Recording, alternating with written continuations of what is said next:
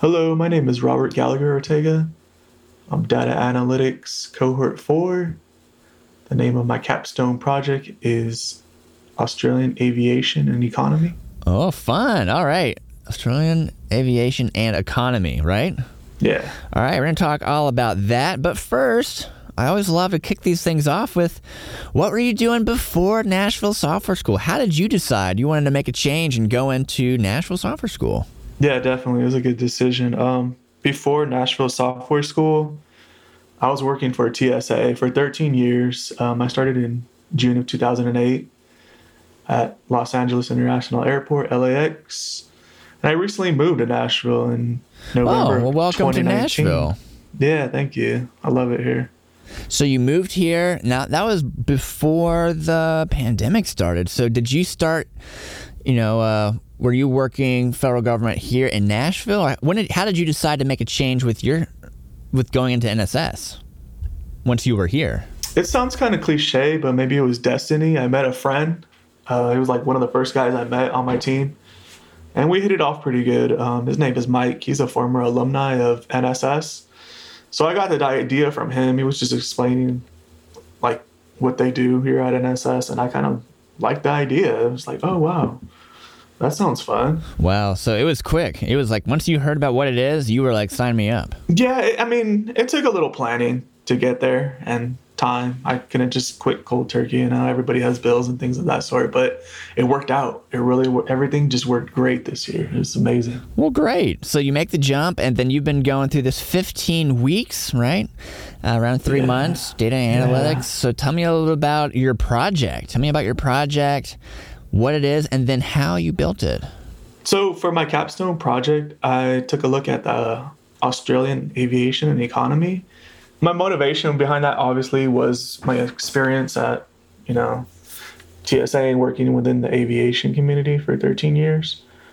Um, and I love to travel. I love traveling, so I thought, why not? Let me just find like a aviation data set and go from there. I like looking at economic figures. That's pretty fun. So I ended up um, explored airline data through objective analysis and provided insights on the Australian aviation community by comparing it to like economic data, like GDP per capita, and um, it was a 29 year span I looked at from 1990 to 2008. That's awesome. And so, how much, can you paint a picture on how much data you had to work with? And then what were you trying to do with it? What was the outcome as well? So I used three data sets. One was from the UN, one was from the World Bank, and one was from data.au, I think it is, the Australian government website. And I came across Australia. I was like, oh, I'll try that out. It looked pretty clean. Um, I ran into troubles trying to find a data set for like an airline in the United States.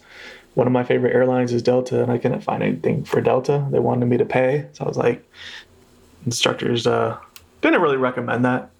So found Australia and it worked pretty good. That's great. And so, when you were working on this, what kind of outcomes did you have, and how did you find that? How did you come to those conclusions? One particular thing was interesting when I was graphing what they call city pairs. City pairs like Sydney to Los Angeles or Sydney to New York.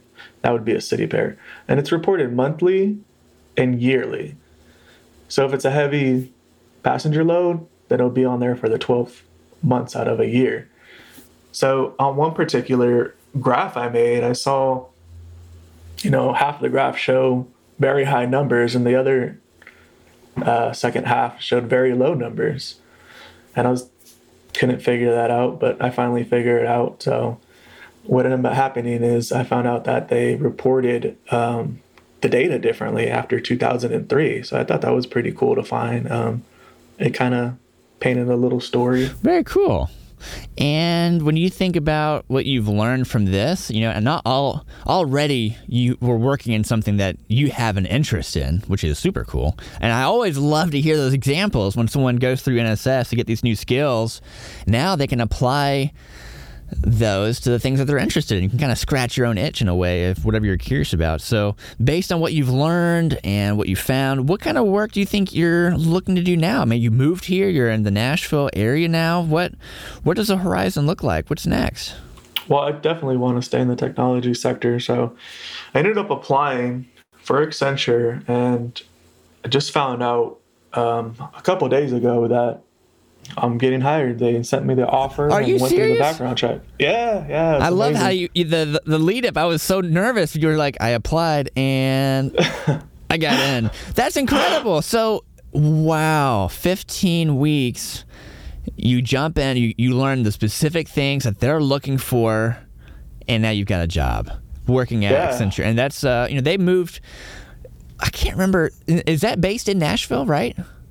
Because they have a big presence here, or is it a virtual?